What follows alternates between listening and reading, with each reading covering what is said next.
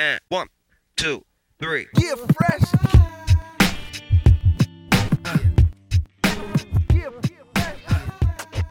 Buenas a todos y bienvenidos a un nuevo episodio del podcast de Cancha NBA, donde, como siempre, os traemos las mejores historias, anécdotas y curiosidades de la mejor liga de baloncesto del mundo. En este tercer episodio de la segunda temporada del podcast de Cancha NBA, me paso por aquí para traeros el análisis de la subdivisión sureste. Para ello cuento con un invitado muy especial como es Anastasio Ríos que a continuación, durante el episodio, os presentaré. Ya sabéis que si lo que estáis buscando es un podcast sobre NBA que vaya más allá y te cuente las mejores historias, Cancha NBA es tu sitio. Bienvenidos.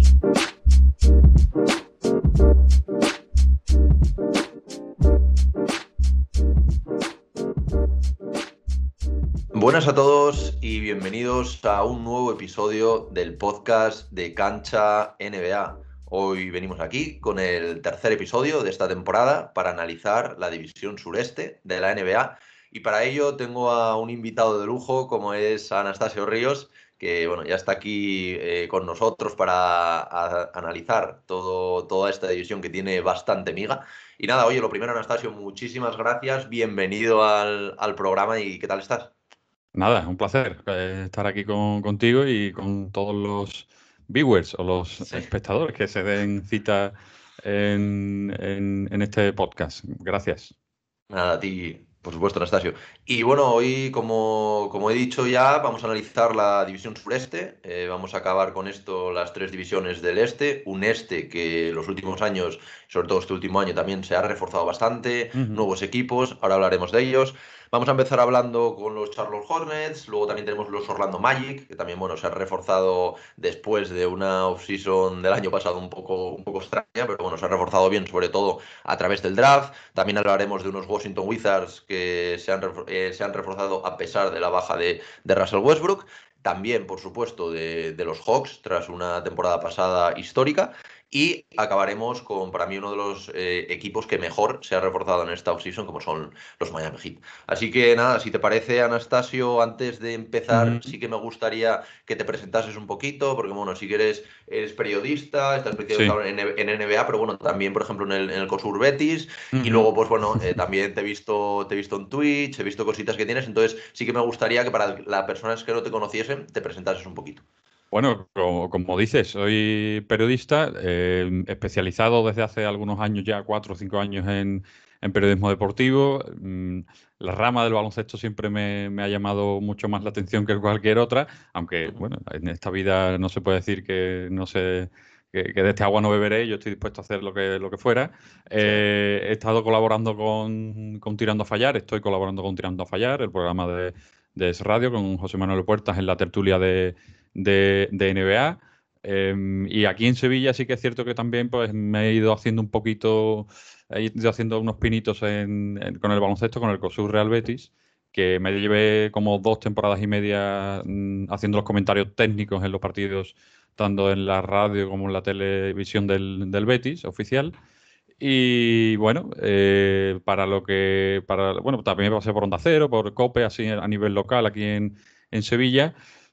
La verdad, he ido haciendo también Twitch, en- hi- hice Twitch, intenté aventurarme un poco, pero no me dan los tiempos porque tengo otro trabajo y no, y no he podido, no he podido compaginarlo de la mejor forma o de la forma que yo hubiera querido, pero estoy aquí dispuesto para, para lo que haga falta, para ti y para lo que también me busquen por las redes sociales en arroba tasio93 en Twitter, ahí estoy hablando de NBA cuando, en cuanto puedo, en cuanto saco algún ratito, pongo, pongo algo y bueno, y poco más. Estoy también buscando si pudiera ser algún trabajo más serio, ¿no? De, de- de- de NBA, pero está la cosa bastante complicada. Pero bueno, aquí estamos para, para lo que haga falta. Y hoy una pregunta que me surge ahora escuchándote, eh, ¿por qué el baloncesto y sobre todo también por qué la NBA? ¿Cómo, cómo llega la NBA a tu vida? ¿Cuánto llevas mm, tú viendo NBA como aficionado? Un poco cuéntame Sí. cómo, cómo empezó todo esto.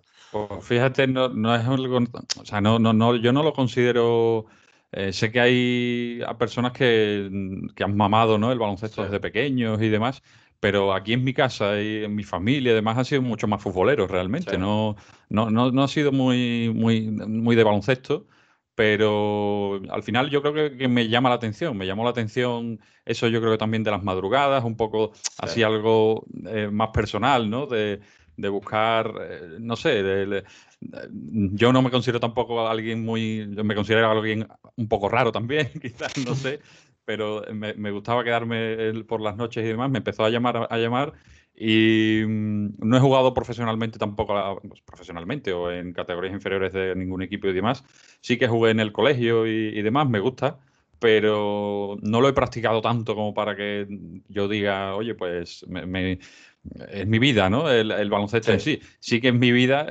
digamos, profesionalmente, periodísticamente, ¿no? Pero, eh, pero me empezó a llamarme y bueno, y también empecé a tener vínculos con la gente de, del COSUR eh, aquí en Sevilla, cuando hicieron ese traspaso de, baloncesto Sevilla al, al, Betis, empecé a colaborar con ellos y bueno, más o menos me he ido me he ido aficionando cada vez más y ya, bueno, sí, ya es mi pasión, ¿no? Porque hay información durante todo el día, durante todos los días del año y cuando no hay día que no, que no estoy al tanto de lo que pasa ya me, estoy nervioso, ¿no? Quiero saber lo que pasa, quiero ver partidos y bueno, al final es un poco enfermizo incluso, obsesivo, ¿no? Pero bueno, eh, la verdad que ya digo, no en mi casa no se ha mamado tanto baloncesto, pero yo al final pues me he metido por ahí y aquí, y aquí estamos y, y no, y, no veo otra cosa que se le acerque, la verdad. Me gusta el fútbol, lo puedo ver, eh, comentar y demás, pero como el baloncesto, nada, la verdad. Sin duda, yo creo que también se nota un poco a la hora de comentar cuando es tu pasión, como yo, yo creo que es tu caso, que, que también se, aunque, aunque es lo que tú comentas, puedes comentar fútbol también, pero quizás no se vea esa misma pasión que le pones a, al tema de NBA. Bueno, pues si, si, te parece, vamos a empezar ya con el, con el análisis, ¿vale? Vamos a, ir hablando un poquito de los distintos equipos y me vas diciendo qué, qué, es lo que opinas tú. Luego también te preguntaré para ponerte en pequeños aprietos dónde los ves tú, eh, para que luego, para que luego nos, nos, digan por Twitter, que también suelen comentarlo mucho. Y bueno, vamos a empezar por los Charlotte Hornets. No sé si estás de acuerdo conmigo, Anastasio, pero yo creo que es un, un equipo que ya el año pasado eh, fue muy divertido de ver. Evidentemente, pues bueno, por la entrada de, de la Melo Ball, que tuvo un gran impacto, de hecho, acabó como, como el rookie del año. Pero bueno, también es un equipo que lejos de, de, la Melo Ball, pues hizo grandes incorporaciones como el año pasado, como la de Hayward, que, que es un, un, grandísimo jugador. También tienen otros jóvenes como, como puede ser PJ Washington. Este año han incorporado algunas piezas eh, que yo creo que les faltan, como la de Mason Plumley, en, en la zona más de interior, que es donde tenían un poco el problema. Y bueno, la temporada pasada eh, hicieron un 33 victorias y 39 derrotas, quedaron décimos en el este y bueno, perdieron el play-in, me parece que fue contra, contra los Pacers, si no recuerdo mal, y al final, pues bueno, se quedaron sin, sin playoffs, pero es un equipo muy joven, que bueno, he visto un dato que 11 de los 18 jugadores que, había actualmente tienen 23 años o menos, entonces es un equipo que, va a crecer mucho, eh, ahora hablaremos de, esto, pero antes de, entrar un poco en materia, quería saber qué te parecen a ti estos Charlotte Hornets, cómo se han reforzado y qué, qué, esperas de ellos de cara a este año. Pues, pues fueron muy divertidos el año pasado, como, como has comentado. De hecho, no sé si, si será también, eh, bueno, al final los horarios a los que suelen jugar, ¿no? La conferencia este son mucho más cómodos, ¿no? Para, para, este lado del mundo. Y yo creo que será por eso que el, año pasado los veía con mucha más atención, ¿no? En los partidos de los Hornets. Y, me gustaron bastante, la verdad. El, caso de, de, la Melo Ball me sorprendió muchísimo. Eh, porque si bien es cierto todo lo que se hablaba de él, yo creo que el trabajo finalmente lo puso él, ¿no? Y, se puso a la disposición de James Borrego, que yo creo que también ha hecho un gran trabajo con, con, el, con el base de los Hornets, y le fue dando entrada poco a poco, y yo creo que eh, el engranaje de, estos eh, Hornets, sin él, yo creo que ya, no tiene, o sea, no tendría sentido, ¿no? Realmente. Y, creo que eso habla mucho del mérito que tiene tanto Borrego, el entrenador, como, como el propio Lamelo Ball, de haber entrado y, de haber entrado como lo hizo. Eh, un tipo que tiene que mejorar en el tiro, pero eh, dando muchísimo espectáculo, por supuesto, no, yo creo que eso de su juego no se debería ir nunca y cuanto más jugadores de ese tipo para la NBA mejor, pero aparte de eso hizo cosas yo creo que muy coherentes, ¿no? a la hora de mover el equipo, de jugar al contraataque, un equipo que juega muy rápido, yo creo que la Melo Ball le da también esa, esa rapidez y, y, aparte de eso liderando, ¿no? Que con esa edad eh, y recién llegado a la liga le dé, yo creo que un nivel competitivo como se lo dio la Melo Ball, eh, a mí me sorprendió bastante, la verdad. Y yo creo que eso, a, raíz de ahí, es lo que tiene que empezar a construir Charlotte. Sí que es cierto que había ya muchos jugadores que eh, son muy aprovechables a largo, a largo plazo. El fichaje, el fichaje de Hayward pero yo lo centraría mucho en eso, ¿no? En el entrenador que creo, en los años incluso anteriores con Kemba Walker no terminaba a mí de, convencerme todo lo que pasaba en los Hornets, pero eh, seguramente también por algunas decisiones de Michael Jordan, ¿no? El, dueño de, la franquicia, pero mm, a mí me sorprendieron mucho el, año pasado, ya digo, y sí que es cierto, no llegaron y no pudieron llegar a los playoffs, pero yo creo que es una victoria y una sorpresa que llegaran al, play-in. Luego, pues se encontraron con un equipo un pelín más duro que ellos, yo creo. Defensivamente todavía no, se le puede pedir grandes cosas, pero eh, yo creo que tiene muchísimo futuro. Y como bien has dicho, si la edad media o, tienen tantos jugadores de 23 años o menos, eh, solo queda que, esperar que en próximos años eh, veamos grandes o que lleguen a cotas mucho más altas, ¿no? Sí, creo que también la Melo, aparte de lo que tú comentas, también ha dado una visibilidad a una franquicia que quizás hace 3, 4 años pues no era muy visible, no, no, era una franquicia que a ti te apeteciese ver. Y, es lo que tú dices, pues bueno, se han juntado varias cosas, parece que Michael Jordan también, lo que tú comentabas, por fin está empezando a, hacer las cosas bien. Ahora hablaremos o, o al menos, O al menos a dejar trabajar, ¿no? Eso es, eso es. A no, a no inmiscuirse tanto, eh, quizás, dentro, De, dentro de la franquicia. Pero bueno, este año han seleccionado, sí que es verdad que tenían buenos picks, tenían un, un número 11 con, con James McKnight, que ahora hablaremos de él, que también tiene muy buena pinta. Luego han se han reforzado con el puesto 19, que creo que lo seleccionaron los Knicks, pero luego fue directamente traspasado con Kai Jones, que hablan de él también como uno de los posibles robos de este draft, en el puesto de pivot, que también se han reforzado con Plumlee, que yo creo que era un poco lo que se les achacaba a estos Hornets, porque al final tenían un backcourt bastante, bastante bueno, con piezas como, como la Melo Ball, ahora también han incorporado a James Knight, Terry Rozier, tenían buena gente, pero en cuanto al juego interior sí que es verdad que les, les faltaba un poquito en cuanto a esto. En cuanto a las bajas, por comentar un poco para que la gente lo sepa, pues bueno, se han ido eh, de Mont Graham, que yo creo que es la, baja más sensible, quizás.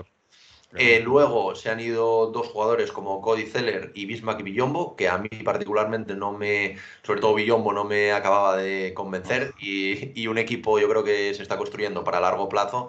Tenía que, tenía que meter algo en, en esa zona interior como han hecho, con un jugador que muchas veces yo creo que no, no se tiene tan en cuenta como Plumlee, que mm. evidentemente para mí no, no, es una estrella, pero sí que es una segunda espada muy buena, creo que tiene 31 años todavía y, puede hacerlo muy bien. Luego también salieron jugadores como Malik Monk, eh, Wanamaker, eh, Caleb Martin. Pero bueno, han llegado, como digo, jugadores como Plumlee, que ahora, ahora me comentarás qué te parece a ti. En cuanto a los novatos, Kai Jones y Bob Knight, eh, la verdad que tienen muy buena pinta los dos, y Kai Jones sobre todo en una zona que necesitaban reforzar. Y quería saber también qué te parece, cómo se han movido, qué te parecen estos dos rookies, que la verdad que tienen muy buena pinta los dos, y cómo, cómo, los ves, cómo crees que van a, a entrar en este primer año con un entrenador como Borrego en el banquillo.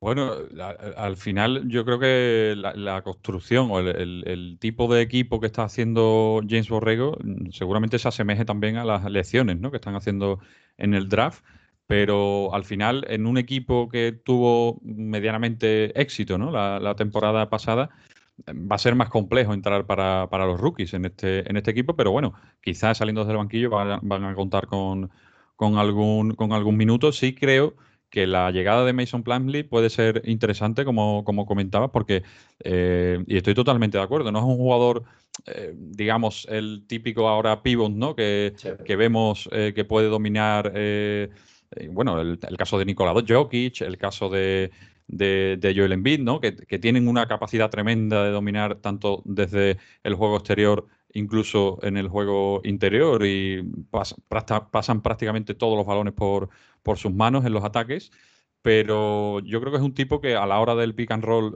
eh, es solvente, yo creo que puede defender también bastante bien, reboteador, eh, intimidador incluso en algunos, en algunos momentos y yo creo que se podría, se podría cuadrar bastante bien en este, en este equipo. Kelly Ubre, que también ha llegado a, estos, a estos Hornets, no creo que tuviera mucho éxito, la verdad. Eh, yo esperaba muchísimo más en la temporada pasada en los, en los Warriors. Empezó fatal, creo recordar que em, hizo uno de veintitantos en los primeros partidos desde el triple, o sea, horrible, pero quizás es el lugar donde poder encontrar su nivel, su mejor nivel, el, que dio en, en, Phoenix y sobre todo anteriormente también en, Washington.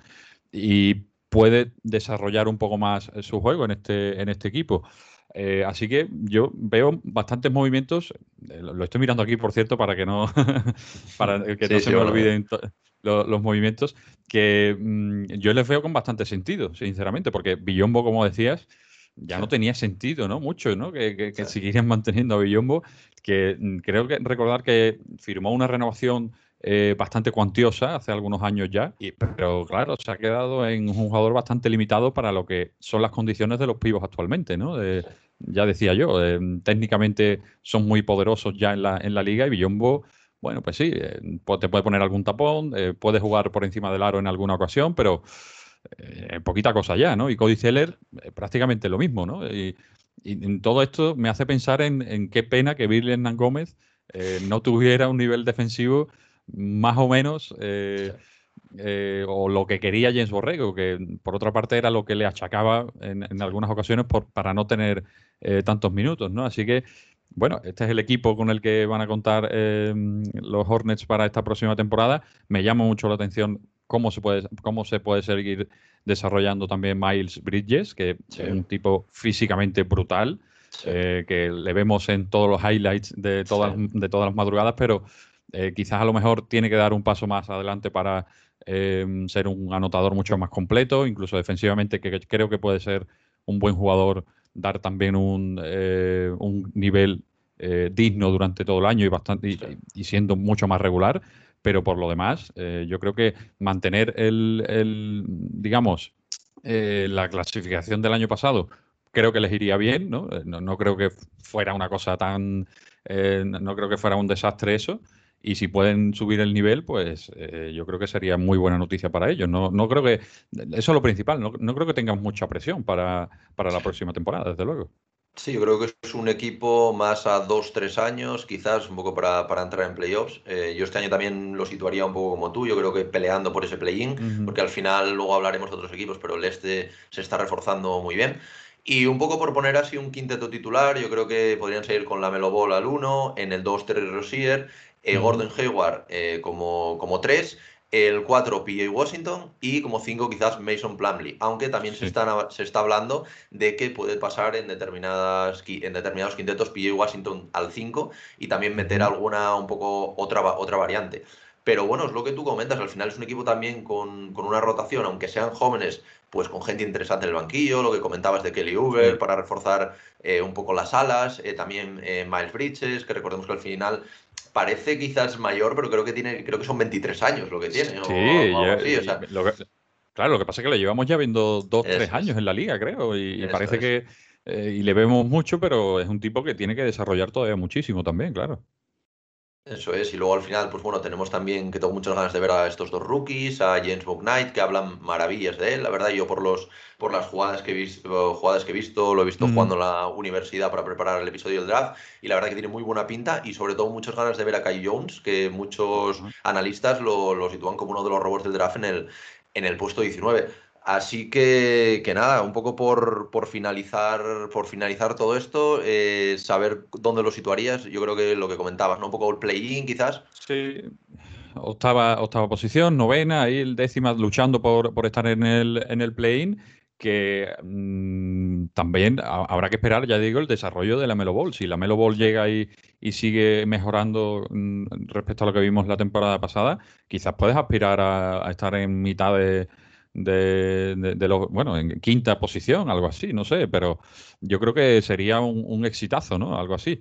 pero mantener lo que hicieron la temporada pasada yo creo que sería el objetivo, ¿no? Y, meterse en unos playoffs seguramente sea lo que, lo que están soñando todos estos jóvenes jugadores de los Hornets. Sí, sí, yo creo que, al final eso, un poco la, clave y lo que les puede venir bien es que yo creo que no, no es un proyecto que vaya a tener demasiada prisa.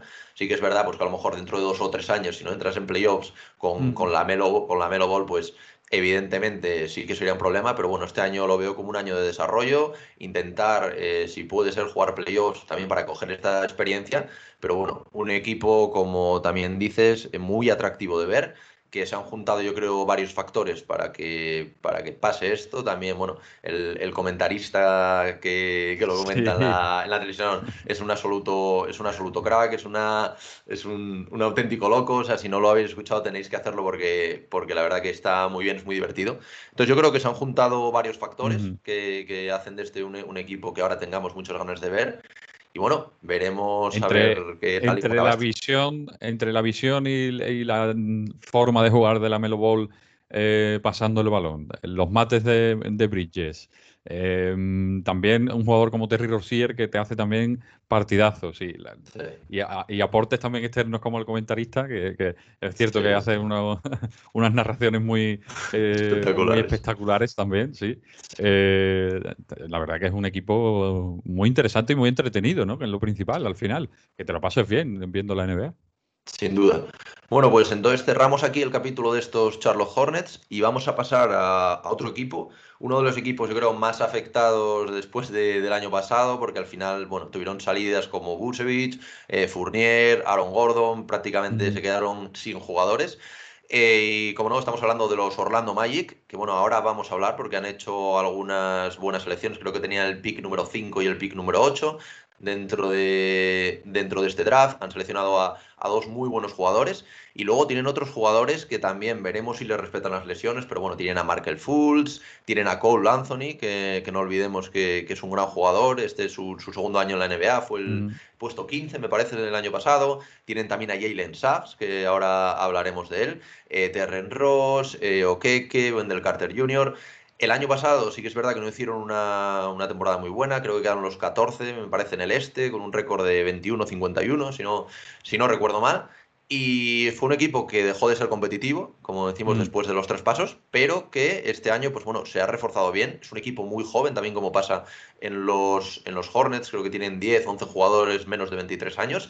Pero bueno, es un equipo que de cara a esta temporada aunque no vaya con el cartel que van los Charlotte Hornets, yo creo que es un equipo que si desarrolla bien los jóvenes talentos, puede, evidentemente, yo creo que no van a, no van a jugar playoffs, ni seguramente estén en la en la lucha de, por el play-in. Pero bueno, es un equipo que de cara a lo mejor pues un par de años más que estos Hornets puede, puede ser interesante. ¿Qué, ¿Qué, te parecen a ti estos, estos Magic?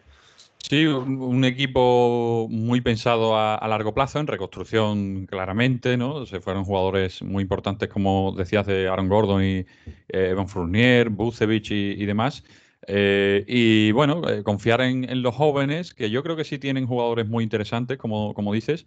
El caso de, de Anthony me parece un tipo, o sea, me, atrae ver, ver jugar a, a Cole la verdad, es un tipo eh, muy, que tiene muy buen manejo de, balón, tiene un gran físico, para no muy alto, pero bastante potente, yo creo, físicamente, y siempre es, entretenido.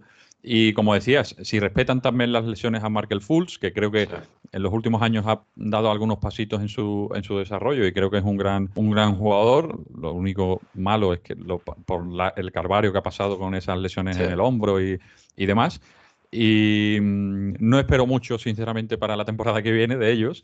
Pero, pero como decías, a largo plazo tienen jugadores como para que se instalen en la liga y, puedan em, eh, rendir a un gran, a un gran nivel en, próximos años. Hay otros jugadores que son muy jóvenes también, como el caso de Mo, Bamba, em, Jonathan Isaac, que también ha tenido problemas de lesiones desde la burbuja, si no, si no recuerdo mal. Em, y bueno, al final, eh, como, como estamos diciendo, no creo que, vayan a tener em, posibilidades de, entrar en, playoffs, la verdad, porque al final, pues eso, van a desarrollar, yo creo que, a los jóvenes, eh, centrarse en, ir mejorando poco a poco y paso a paso, partido a partido, y, pensar en el playoff, yo creo que les queda muy, muy, muy lejos. sería muy sorprendente que pudieran entrar en, en playoffs. Han llegado algunos, algunos jugadores eh, veteranos, como es el caso de Robin López y, y Eton Moore, que por cierto, creo que Eton Moore pasó por los Magic hace, algunos, hace algunas temporadas, si no recuerdo mal. Y, bueno, al final también está Hampton, eh, Michael Carter Williams, que se me olvidaba Michael Carter Williams, que a mí me encantaba en, sus inicios en, los Sixers y parece que se ha perdido un poco, ¿no? Que eh, recuperarle también sería buena, buena opción para ellos. Y poco más, sinceramente. No, no, no me dan buena espina eh, al, corto plazo. A largo plazo seguro que, que, tienen jugadores y a los que están seguramente se les sumen otros en, próximos drafts, traspasos, etcétera, y seguramente podamos verles en próximos años. Yo creo que eh, a corto plazo no, no confío mucho en ellos. Sí, yo, o sea, yo evidentemente tampoco, o sea, yo al final hablo de atractivo por, por eso, por ver a los jóvenes, y tengo muchísimas ganas de ver a Jelen Sachs en, en, la NBA, también Franz Wagner, que no, no, se habla tanto de él y creo que es un, un magnífico jugador. Eh, lo que tú comentas también el tema de, de Mobamba, que también es un, jugador que está desarrollándose, han fichado a, un jugador como, como, Robin López, que yo creo que también puede ayudar dentro de esto con un papel un poco más secundario, pero sí que es verdad que para, para desarrollar los jóvenes, pues bueno, puede, puede estar bien. Tema de Michael Carter Williams, que a mí también, también se me pasaba por alto, ahí, ahí está, creo que tiene 24 años, me parece que son. Lo que pasa que he visto que se pierde el inicio de temporada por un tema de lesión.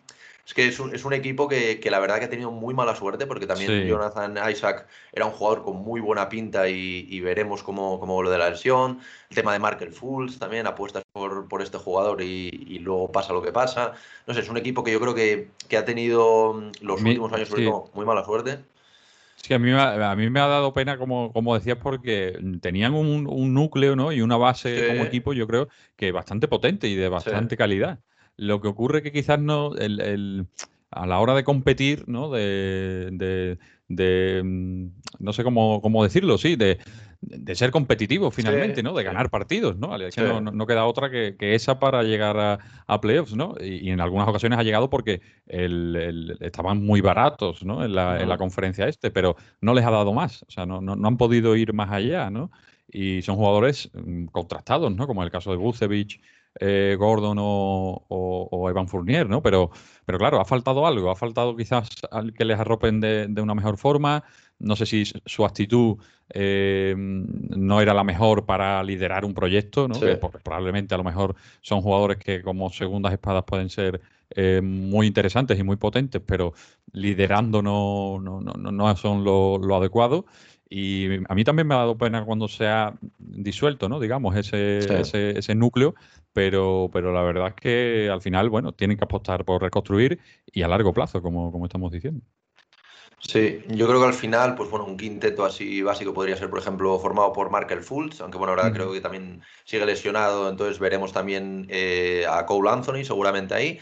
Eh, se está hablando fuertemente de que Jalen Sachs ya salga como, como titular. Hay que ver también, porque también, bueno, también está por ahí Gary Harris, Gary Hampton, eh, que son, son, jugadores un poco under the radar al final y bueno, son, son grandes jugadores. Sobre todo el caso de Harris da bastante equilibrio al equipo. Eh, luego también tenemos en el puesto de tres a Terrence Ross, también ahí como, como suplente, pues bueno, puede también salir Franz Wagner, que es el, el pick número 8, como comentábamos. También tenemos por ahí a Chuma Okeke.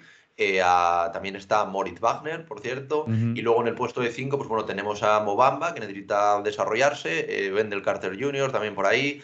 También la experiencia de, ¿eh? Carter Jr. Sí, sí, es, es, es, un jugador, aparte, eh, lo he visto, son jugadores que como llevan algunos años parecen mayores, pero creo que tenía 22, 23 años, si no, si no recuerdo mal. Entonces yo creo que es un, un núcleo muy joven. Eh, yo creo que también a ver cómo, cómo se entienden Cole Anthony con, con Jalen Sachs. Yo creo que este, este núcleo joven puede ser importante, cómo vuelven de las lesiones tanto Markel como eh, Fultz como, como Isaac. Pero, pero bueno, yo creo que a lo mejor eh, no tanto esta temporada para ganar partidos, yo creo que van a ganar pocos partidos. Creo que va a ser una temporada bastante similar a la del año pasado, que ganaron 21, me parece que fue. Y bueno, peleando por el 13 puesto en el este, el 14, bueno, un poco, un poco por ahí. Pero bueno, yo, yo tengo ganas de verlo, sobre todo por los, por los rookies, a ver si les respetan las lesiones. Y bueno, a ver de cara a los próximos años. Yo creo que lo que tú decías, han apostado por una reconstrucción muy profunda, se han deshecho de de los buenos jugadores que tenían y de cara a los próximos drafts también, pues, pues veremos. Luego también el entrenador es Jamal Mosley, que, es la primera experiencia, creo, como head coach en la NBA, aunque bueno, lleva, no sé si son 15 años ya como asistente, entre otros en, Dallas Mavericks, yo creo que, ha estado, me parece. Pero bueno, es la primera, es la primera experiencia, entonces también veremos un poco. Yo creo que tiene, tiene espacio para trabajar, no creo que este año se le, se le exija nada. Entonces, bueno, al final es un, plantel, es, un, plantel largo con muchos jóvenes, pero bueno, no tiene ningún All-Star tampoco. O sea que, bueno, al final veremos, veremos cómo va la cosa, pero yo creo que pasa un poco todo por cómo se desarrollen estos jóvenes.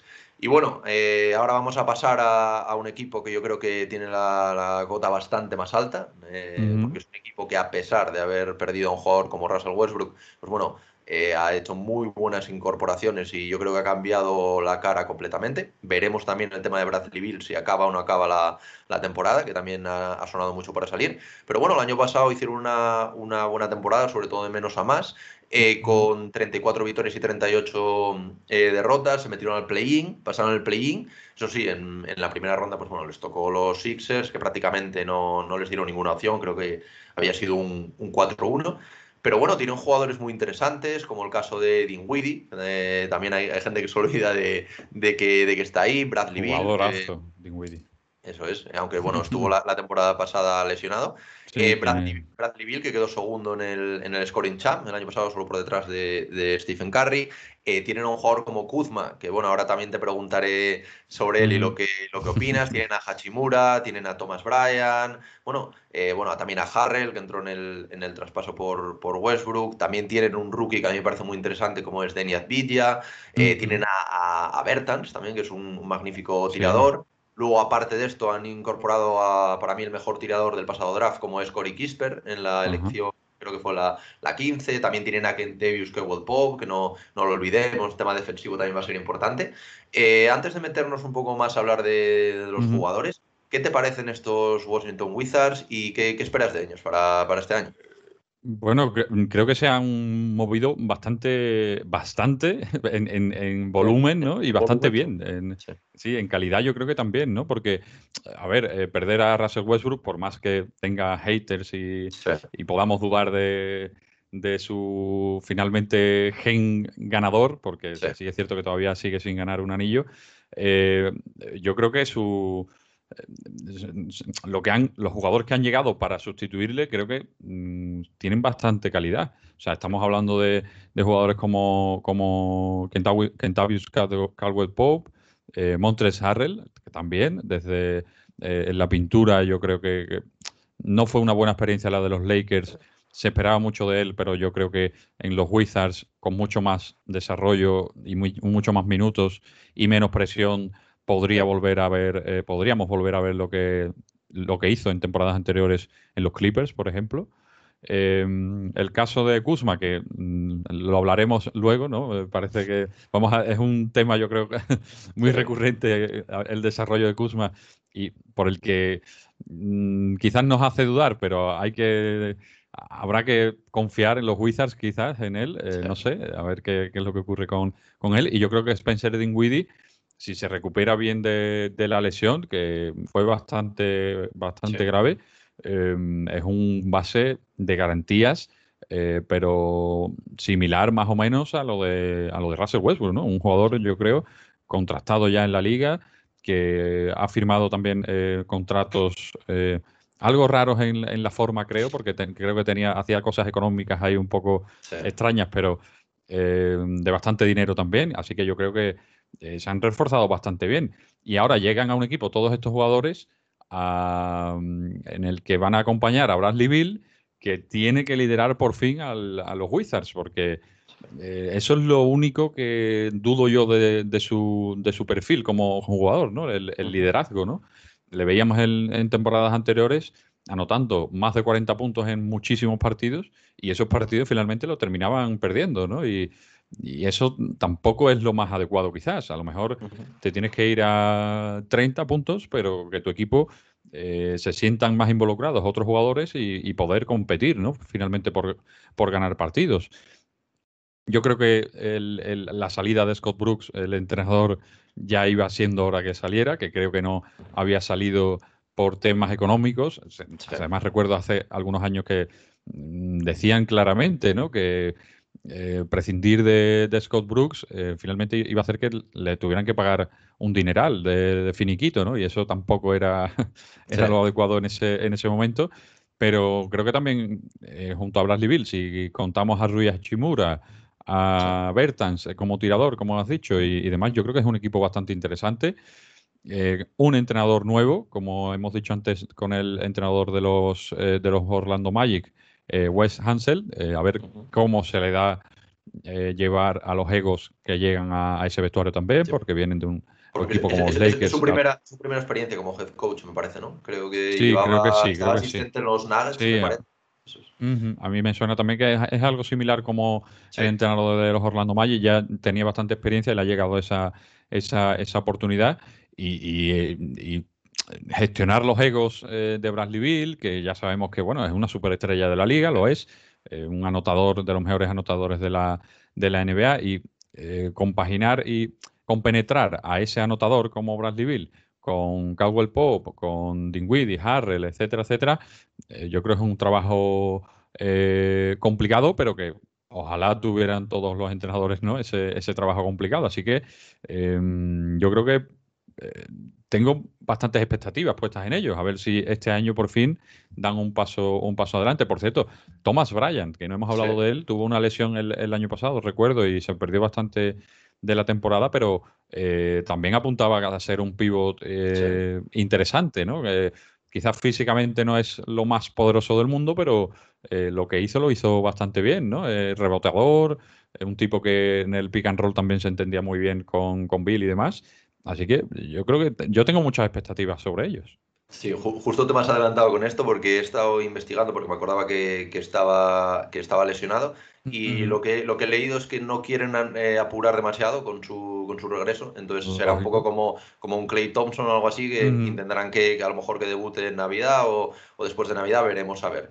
Pero bueno, al final yo creo que se te queda una, un quinteto titular bastante interesante, como puede ser, por ejemplo, con Spencer Dinwiddie, por supuesto Bradley Bill, puede estar también por ahí Kuzma, eh, también Bertans, Hachimura, Bryant cuando esté, cuando no esté Bryant, pues bueno, más, si, más tema ofensivo, lo que tú comentabas, el, el, tema de Harrell, que al final, pues defensivamente sí que es verdad que no es un, un grandísimo jugador, pero ofensivamente te puede aportar muchos puntos desde el banquillo. También está por ahí Daniel Gafford, eh, yo también tengo muchas ganas de ver a Vidya en esta, en esta segunda temporada y ver lo que puede aportar, que a mí era, un jugador que me, me, gustaba mucho y yo creo que hasta la lesión que también tuvo el año pasado, pues yo creo que estaba haciendo un, un buen papel, aunque bueno. Muy interesante, muy interesante.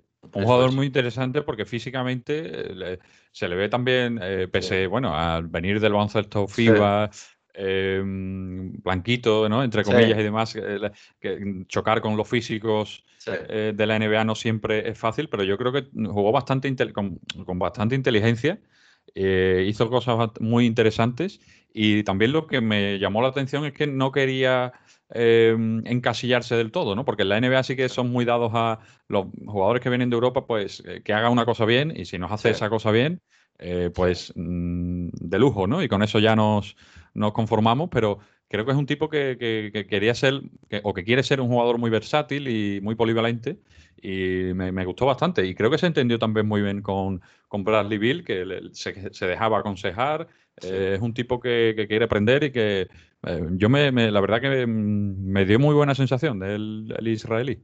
Sí, para mí fue una de las sorpresas porque yo me acuerdo que había, siempre suelo hacer como un especial del draft, un poco analizando los perfiles y pues bueno, muchos mock drafts salían el top 5, creo que era el 4 de los Bulls, si no recuerdo mal, en vez de Patrick Williams. Y, y bueno, al final cayó hasta el puesto número 9, creo que fue.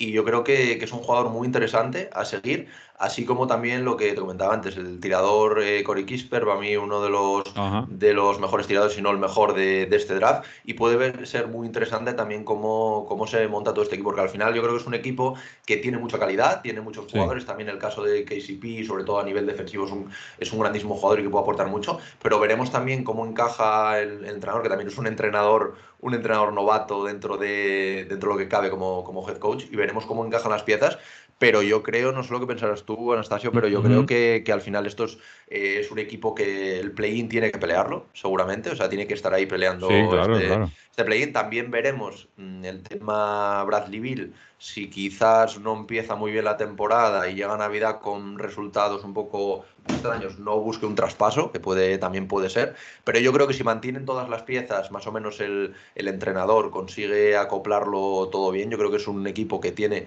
buen quinteto titular, eh, también veremos cuando vuelva Thomas Bryan cómo, cómo está, y luego tiene alternativas desde el banquillo, que yo creo que para, para llegar a playoff al final tienes que tener un buen quinteto titular, pero sobre todo también un poco las las alternativas. Al, final yo creo que se han repuesto muy bien de las bajas, sobre todo lo que tú decías, reponerte de una baja como la de Russell Westbrook, te guste o no te guste el tipo de jugador, eso ya no, no entramos en eso, pero no sé, yo creo que yo creo que se han repuesto excepcionalmente y bueno, han ganado profundidad, que también creo que les, les podía faltar. Y a lo mejor sí que para mm, luego una vez dentro de playoffs, si es que consiguen, pues ahí sí que te puede faltar a lo mejor una segunda estrella, algo un poquito más potente, pero más, más experiencia también, quizás, ¿no? El, hecho de... cuenta mucho en, los playoffs de, la NBA eh, tener esos jugadores que, aparte de, que te den buen nivel eh, ofensivo, también defensivo, quizás yo creo que ahí pueden eh, cojear un poco, ¿no? No, no sé yo muy bien eh, qué nivel defensivo podrían dar, podría dar este, este equipo y, que tengan experiencia, ¿no? Y estos jugadores, el mismo Bradley Bill, sí que ha jugado eh, eh, playoffs y ha tenido experiencias de ese tipo, pero mm, no teniendo quizás el protagonismo o el liderazgo que se le pide ahora, ¿no? Y creo que eso en un momento dado también puede, puede pesar en, en sus hombros, ¿no? El, ese, el peso de, llevar un equipo a, intentar conseguir un anillo o, bueno, a luchar en los playoffs, ¿no? Que yo creo que ya mm, no sé si se darían con un canto en los dientes, pero con eh, yo creo que el entrar en los playoffs y, tratar de hacer de todo lo complicado que, puede a la serie, al, rival ya, ya sería bueno y como estamos diciendo, yo creo que son jugadores que, debería, que deberían estar ahí en, en, esa, en esa terna por, por entrar en playoffs.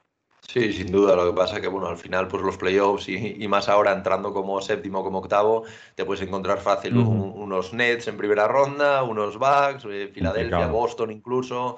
Entonces, al final está un poco complicado. Pero bueno, yo creo que es un equipo que, es interesante por ver cómo encajan todas estas piezas y también, pues bueno, eh, ver el tema de Bradley Bill, que sin duda, pues yo creo que va a depender mucho del, del inicio de temporada.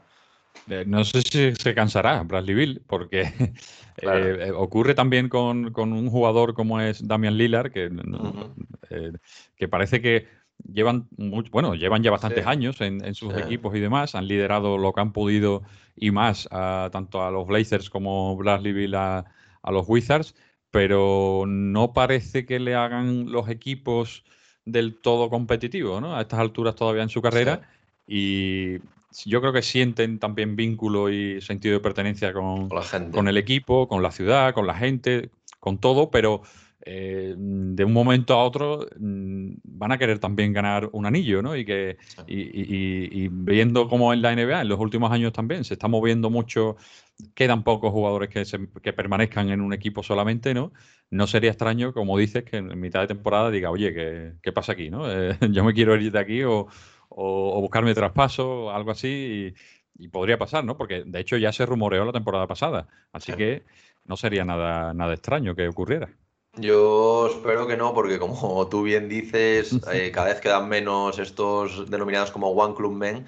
y yo creo que, bueno, y yo creo que al final, pues a mí, por lo menos, por ejemplo, el caso de Yanis, que es otro, otro caso que al final, pues bueno, se quedó, lo rodearon bien y al final se vio que, se, puede, se puede ganar un anillo en, una, en un mercado pequeño, como es el caso de Milwaukee. Y bueno, yo espero que a lo mejor, pues ganar un anillo ahora todavía le queda un poco lejos, pero oye, que por lo menos pueda competir un, poco.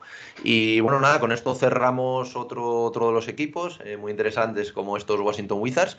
Y vamos a pasar a una de las revelaciones, si no la revelación, yo creo un poco del este seguramente, con los Knicks también, pero yo creo que el, gran equipo del este como revelación del año pasado son estos Atlanta Hawks liderados por un, por un Trey Young eh, increíble la temporada pasada, sobre todo con los enfrentamientos en el, en el Madison, que yo creo que ya quedan para la historia de, la NBA.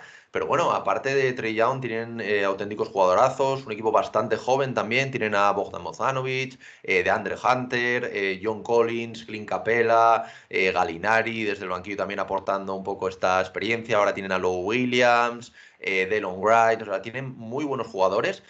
un entrenador que, lo hizo muy bien el año pasado, salió eh, Lloyd Pierce porque bueno, tenía bastantes problemas con, la, con, la, plantilla, no había buena química, con Trey Young, con, con otras figuras. Y entró Nate Macmillan, que en ese momento estaba como, como asistente. La franquicia, eh, pues bueno, apostó por la, por la continuidad un poco de los de casa y hizo una, una, temporada excepcional. Llegó hasta finales de conferencia, cargándose no solo a los Knicks, sino también a, a Filadelfia. Y al final creo que quedaron quintos en el este con un, récord de 41-31. Y al final, pues bueno, perdieron contra los Bucks, pero era algo que yo creo que mirando las dos plantillas y sobre todo por juventud, más, más que nada, porque los Bucks pues bueno, tenían un auténtico equipazo.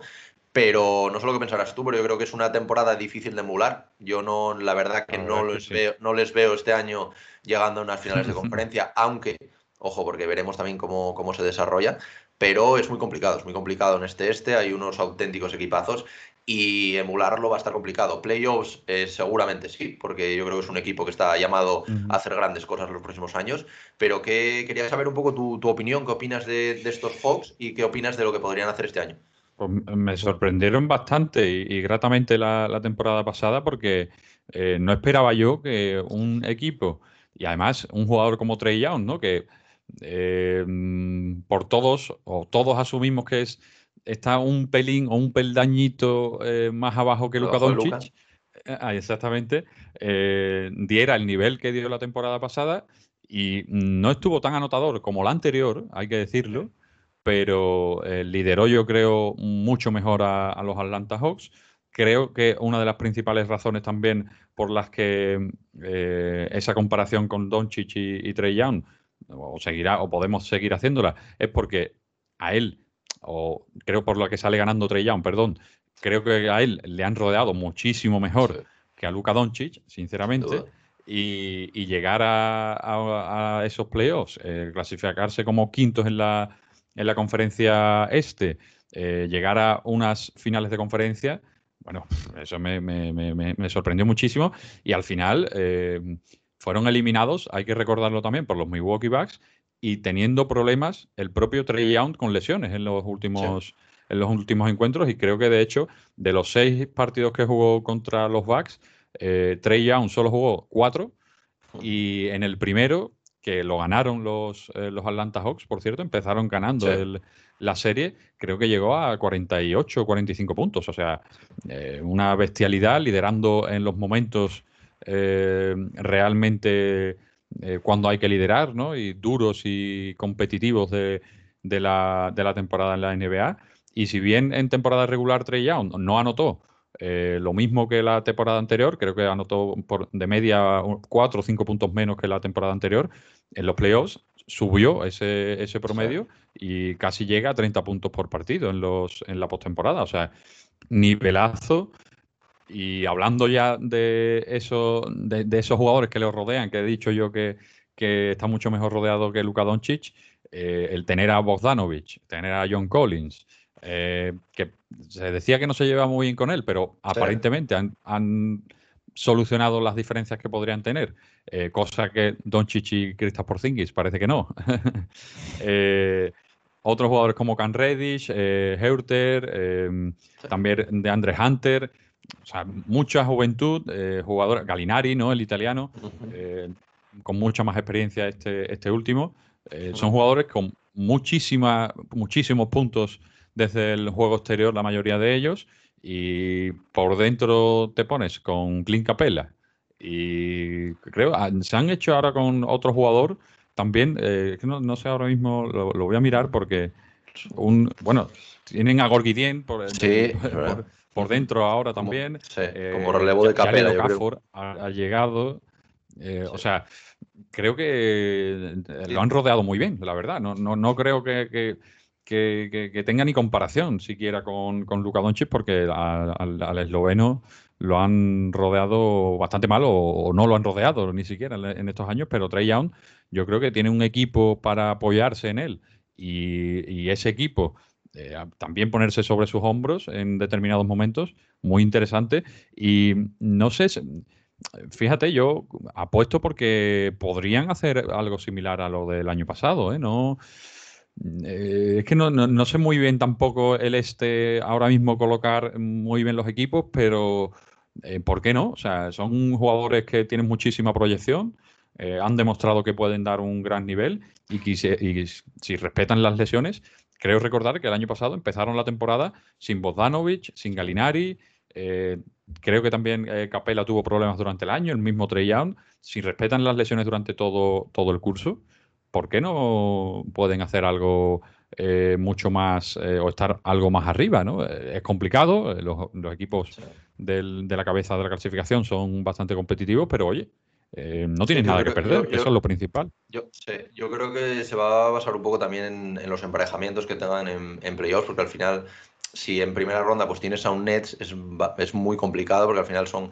o te tocan unos Bucks, ahora vamos a hablar también de los, de los Miami Heat que se han reforzado muy bien. Yo creo que en cuanto a estos equipos están, mm, bueno, en el caso de Nets un par de peldaños por debajo y, o Bucks y en el caso a lo mejor de Miami pues también un peldaño eh, por debajo de ellos.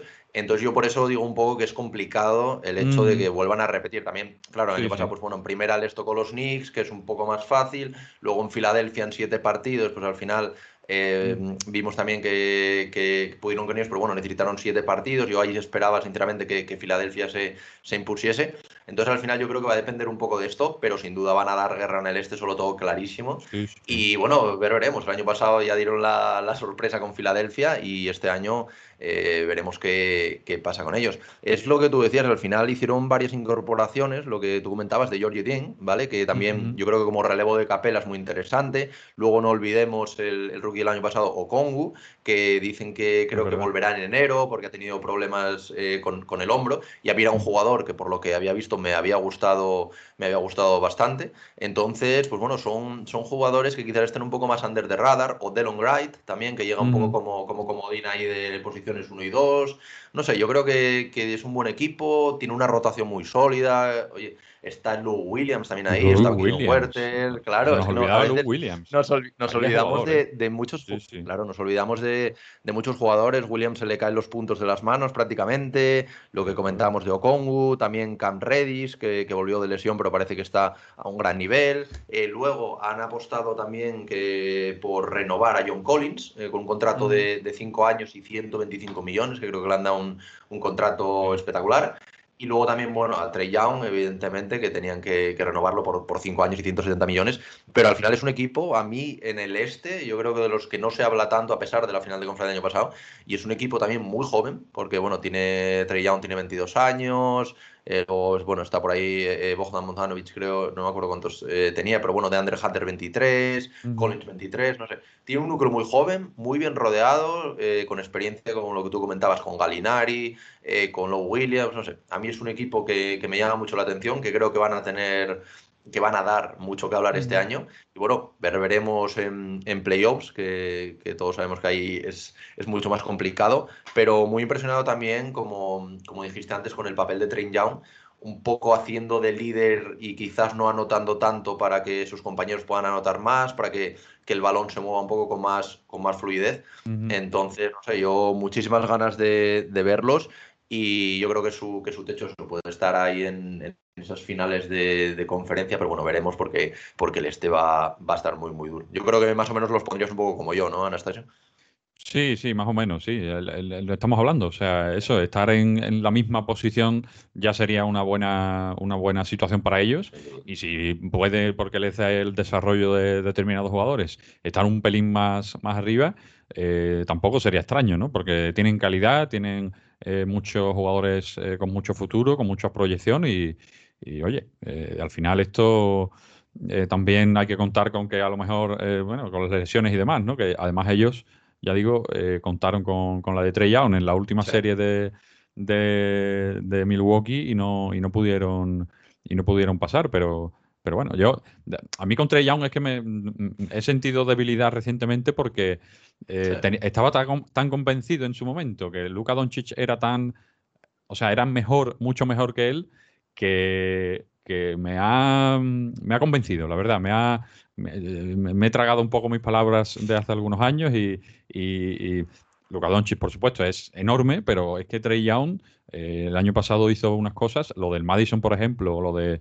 em, en, contra Filadelfia y demás. O sea, creo que eh, se convirtió en uno de los, de los jugadores más jóvenes en anotar eh, más de 40 puntos y, y, 10 asistencias en un partido de playoffs. El segundo, detrás de, o Luka Doncic y él, vamos, estaban ahí los dos. O sea, al final es que es imposible ¿no? Que, que no te guste un jugador como Trey. Así que toca disfrutarlo, vamos. Sí, es una, es una pena lo que tú comentabas de Luka Doncic, que no le han rodeado mejor, porque yo creo que de aquí a unos años sí que estaría muy bonito unas finales de, los Hawks oh. contra, contra los Mavs y los dos. Yo creo que sería algo, algo increíble. Bueno, pues entonces vamos a acabar aquí con, con estos Hawks y vamos a pasar al último equipo a analizar, que son los Miami Heat, que bueno, han sido uno de los equipos que mejor eh, se ha movido en esta offseason. Han incorporado a un, talentazo como el de Kyle Lowry para cubrir esta posición de, base. Eh, también han traído a un jugador que a mí me parece fundamental en cualquier equipo que quiera aspirar a playoffs como PJ Tucker, y ya lo vimos el, el año, el año pasado. Luego también, pues no nos olvidemos de Jimmy Butler, evidentemente, Duncan Robinson, Adebayo, Tyler Hero. Está también por ahí Oladipo, aunque creo que vuelve en febrero de la, de la lesión, que también veremos cómo, cómo vuelve. Pero bueno, son un equipo que, que el año pasado eh, sí que es verdad que mm, no hizo la, la, mejor temporada, aunque bueno, quedaron sextos en el este, pero en primera ronda fueron barridos 4-0 con, por los Bucks, a pesar de que bueno, compitieron un par de partidos y estuvieron ahí, ahí a punto de llevarse algún partido, pero al final no, no pudieron hacerlo. Y antes de empezar a analizar, como los otros equipos, quiero saber qué, qué, opinas tú de estos Miami Heat, porque la verdad que hay bastante hype con, el, con este equipo. Eh, ver también cómo, cómo se compenetra y Lowry con Jimmy Butler. También, sobre todo, a mí, un jugador que me, que me encantó la primera temporada como Tyler Hero. Y el año pasado parece que, que se perdió un poco por, por Miami, por las calles de Miami. Veremos cómo, cómo, cómo, evoluciona esta temporada, pero yo creo que tienen un, un núcleo muy potente, también tienen, tienen jóvenes muy interesantes, eh, un tirador como, como Duncan Robinson, no sé, yo creo que es un, equipo que a mí particularmente siendo especial debilidad y tengo muchas ganas de verlos, pero bueno, quería saber un poco qué, qué es lo que opinas tú. Eh, yo creo que, bueno, coincido en, esa, en esa proyección de, de Miami. Eh, aunque a mí la temporada pasada mmm, me decepcionó un poco de ellos, porque veníamos de verles la temporada anterior, eh, sí que acabó la temporada en la burbuja, que era otro tipo de eh, competición realmente, ¿no? Porque eran eh, todos concentrados, partidos en el mismo sitio todos. Bueno, era, era una competición distinta, pero antes de la burbuja yo les le, le veías ciertos automatismos, ciertos mecanismos ya en la pista que, que daban la sensación de ser un equipo muy sólido. Sí.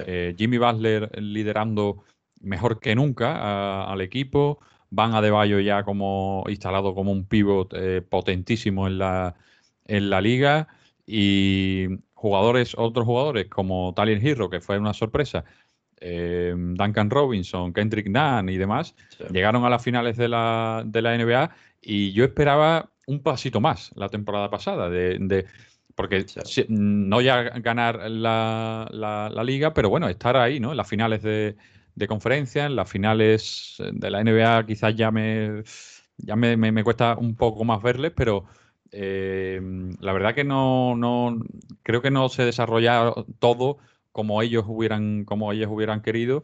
Eh, jugadores eh, que llegaron creo que no cuajaron del todo, como puede ser el caso de, de, de Trevor Ariza, como puede ser el caso de, de, de Iguodala incluso también, ¿por qué no decirlo? ¿no? Porque no sí. eh, es un jugadorazo, pero por, bueno, por, por X motivos pues no cuajó del todo.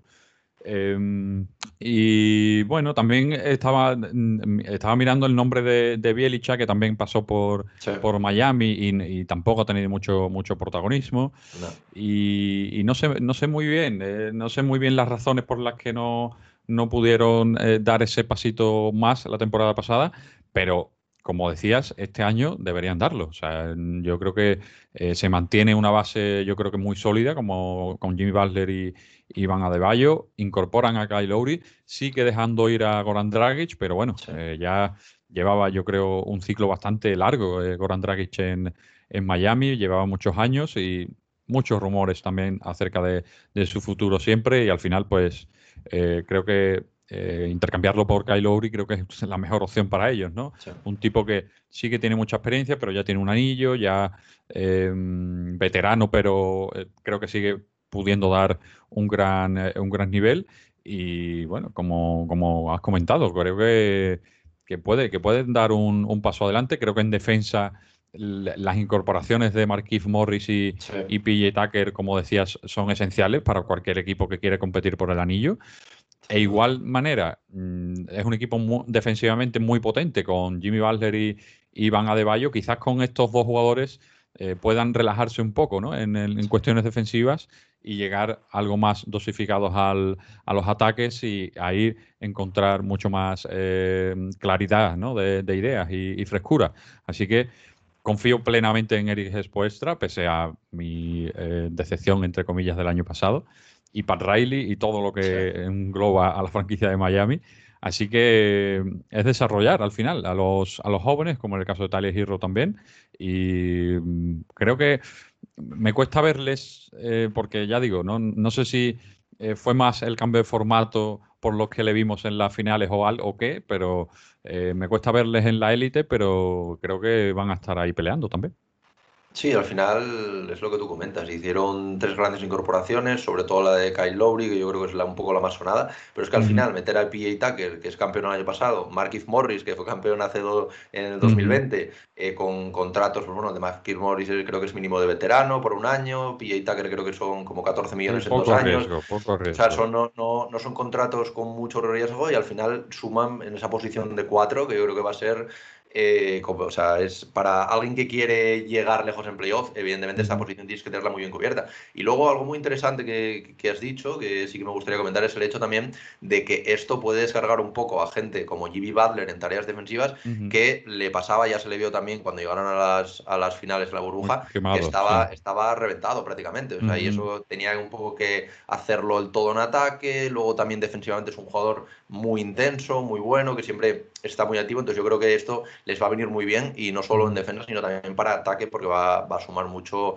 Balder. Yo creo que clave también como se entienda con, con Lauri, yo creo que es un jugador que, se puede entender muy bien, yo creo que no mm. van a tener ningún tipo de problema, si a priori poco de, primeras lo, veo bastante bien. Y luego renovaciones interesantes, pues bueno, la de Butler, que evidentemente tenían que hacerla, es el, el líder al final de este equipo, tres años, 136 millones. Han apostado por renovar también a Duncan Robinson, como uno de los, de los mejores tiradores de la liga, 5 años y 90 millones. Oladipo creo que por un mínimo 2,6 eh, o algo así millones. Eh, también Gabe Vincent, también ha apostado por él. También por, por otro jugador como Max eh, Strass, que también yo creo que al final les da un poco de profundidad también a este banquillo. Okpala también está por ahí. Que, además, estos, jugadores que parece que no tienes mucho nombre, siempre eh, estando Pat Riley de por medio y, demás, yo creo que hay que prestarles atención porque, bueno, más que Strauss eh, o Strass, eh, em, hemos visto en la Summer League también hacer buenos partidos, ganar algún partido también sobre la bocina. Creo que es un jugador también que, que, confían en su, en su desarrollo. Y el caso de Ankan Robinson, por ejemplo, cuando han descubierto a Robinson o a Kendrick Nunn, ¿no? que, que eran jugadores no drafteados, o sea, yo creo que eso lo que hace es eh, eh, hacernos confiar todavía más ¿no? en, las decisiones que toma, que toma Pat Riley. Sí, son, son, nombres que así a priori pues no llaman tanto la atención, como también, por ejemplo, el de Deadmond, que también lo, lo, han renovado por otro año un poco para cubrir este puesto de 5 suplente. Luego el rookie que llega, que este sí que no, no lo he visto mucho, pero bueno, eh, hablan bien de él, el, creo que se llama Jutsemen o algo así, que es, que es también en posición interior. Eh, o sea, tienen, tienen gente, bueno, luego por supuesto Udonis Haslem, que lo han renovado otro año para que siga ahí otro año más en la, en la franquicia, un poco más, yo creo, como, como mentor, yo creo, un poco de los, de los jóvenes. Porque al final también han, han tenido, es lo que comentabas antes, han tenido salidas importantes como la de Goran Dragic, también Achiwa, eh, Kendrick Nunn, Trevor Ariza, Bielicha, que al final, pues bueno, no cuajó ni mucho menos en la franquicia, pero es un jugador que creo que se ha ido a los Warriors, me parece, y que puede hacer grandes cosas, y Godala también, o sea, han perdido jugadores que, en cualquier otro equipo, pues bueno, te puede, te puede afectar bastante. ¿eh? Son jugadores muy contrastados dentro de, la liga. La liga. Sí, sí. Es. Entonces, al final, pues bueno, yo creo que se han repuesto bastante bien. Eh, también el tema de Lowry también libera un poco, yo creo, al, a Butler también de tanta creación, que esto, aparte de lo de PJ Tucker, yo creo que va a hacer que. Yo creo que el principal beneficiado es, es Butler, porque les van a liberar también tanto en defensa un poco como, como en ataque. Y luego, bueno, Robinson, que es un, un, auténtico francotirador. Veremos cómo, aunque sí que es verdad que el año pasado pues tuvo, tuvo rachas negativas, luego pasaron un poco positivos, un poco pero al final eh, yo creo que en los, primeros playoffs en, los, playoffs de la burbuja también dio eh, un, pasito atrás no como que esperábamos que, fuera un, tirador también en playoffs y bombardeara a todos los rivales y, como que no, no, terminó de destacar tanto no y yo creo que eso eh, de, alguna forma también seguramente lo tendrán en la cabeza, ¿no? Los, Miami Heat, tratar de, seguir desarrollando a, Duncan Robinson. Sí, luego también eso, lo que comentábamos del tema Oladipo, que bueno, aunque no vuelve hasta febrero, creo que es, pues, pues también es un jugador, a ver, depende cómo vuelva, pero como vuelva a uno de los mejores niveles, es un jugador muy interesante, evidentemente. Y nada, yo también tengo muchas ganas de ver el tema de Tyler Hero, que bueno, he estado también ahora siguiendo los, como son un poco los entrenamientos, parece que se le ve muy eh, fino físicamente. Yo a mí es un jugador que, que, sobre todo después de su primer año, pues tengo especial predilección por él. Y yo creo que también como sexto hombre de estos, de estos Miami Heat, yo creo que puede ser eh, diferencial. No sé lo que, lo que opinas tú sobre él. La verdad que fue una, una, explosión tremenda ¿no? en la liga, la de Tyler Hero, y también algo inesperada, porque un tipo de su, bueno, sí, de sus, de sus condiciones tanto físicas, ¿no? De, edad, em, incluso raza, por qué no decirlo, ¿no? Porque eh, que, te venga un tipo como Tyler Hero mm, con, esa, con ese descaro que entró en la, en la liga y con esa capacidad, yo creo, también para, em, no tanto, bueno, sí, también decidir encuentros y, y y, creo que ser contundente en los, los partidos. O sea, era un tipo que, que, tenía mucha confianza y te, te tiraba, se tiraba un, un, triple, lo metía y ya a lo mejor no, no, no paraba de tirar. Fallaba uno, pero da igual, él seguía tirando y creo que eso habla muy bien de su, de su personalidad, ¿no? De, de su capacidad para ser o querer ser importante también en los, en los partidos. Y creo que eh, un gran acierto también de Pat Riley y de, y de que mm, quizás el año pasado ya nos acostumbramos un poco con Tyler Hero, pero creo que es un jugador muy interesante para, eso que dices, instalarse como, como sexto hombre y, ser eh, protagonista, ¿no? Y ser un tipo que, que, anote, que sea eh, pieza clave, yo creo, en estos, en estos Miami Heat de, cara al futuro. Sin duda. Bueno, pues con esto yo creo que acabamos el, repaso de esta división sureste. Eh, como bueno, habéis podido ver, pues al final equipos como Hornets, también Orlando, Washington Wizards, los Hawks y, ahora este último de los Miami Heat. Yo creo que es una división muy interesante. Evidentemente, pues hay, hay muchas diferencias porque equipos como Orlando, pues es a más largo plazo. Equipos como los Wizards, pues eh, deberían ya entrar en playoffs, aunque no, no ser de todo competitivos. Luego tenemos allá a los Hornets, que, que están ahí, yo creo, un poco de play-in. Y luego ya tenemos a los Hawks, que viene un equipo bastante contrastado a pesar de, de su juventud, sobre todo con lo del año pasado. Y bueno, Miami, que como acabamos de hablar, pues debería aspirar a, cuotas más altas, evidentemente, que perder en primera ronda, como el año pasado. El orden, el orden de, la temporada pasada, de la clasificación fue Atlanta, Miami, eh, Washington, eh, Charlotte y Orlando. Y creo podría ser más o menos, claro, perfectamente así. O sea, no, no, no, no veo yo posibilidad. Bueno, quizás eso, algún cambio entre Miami, y Washington.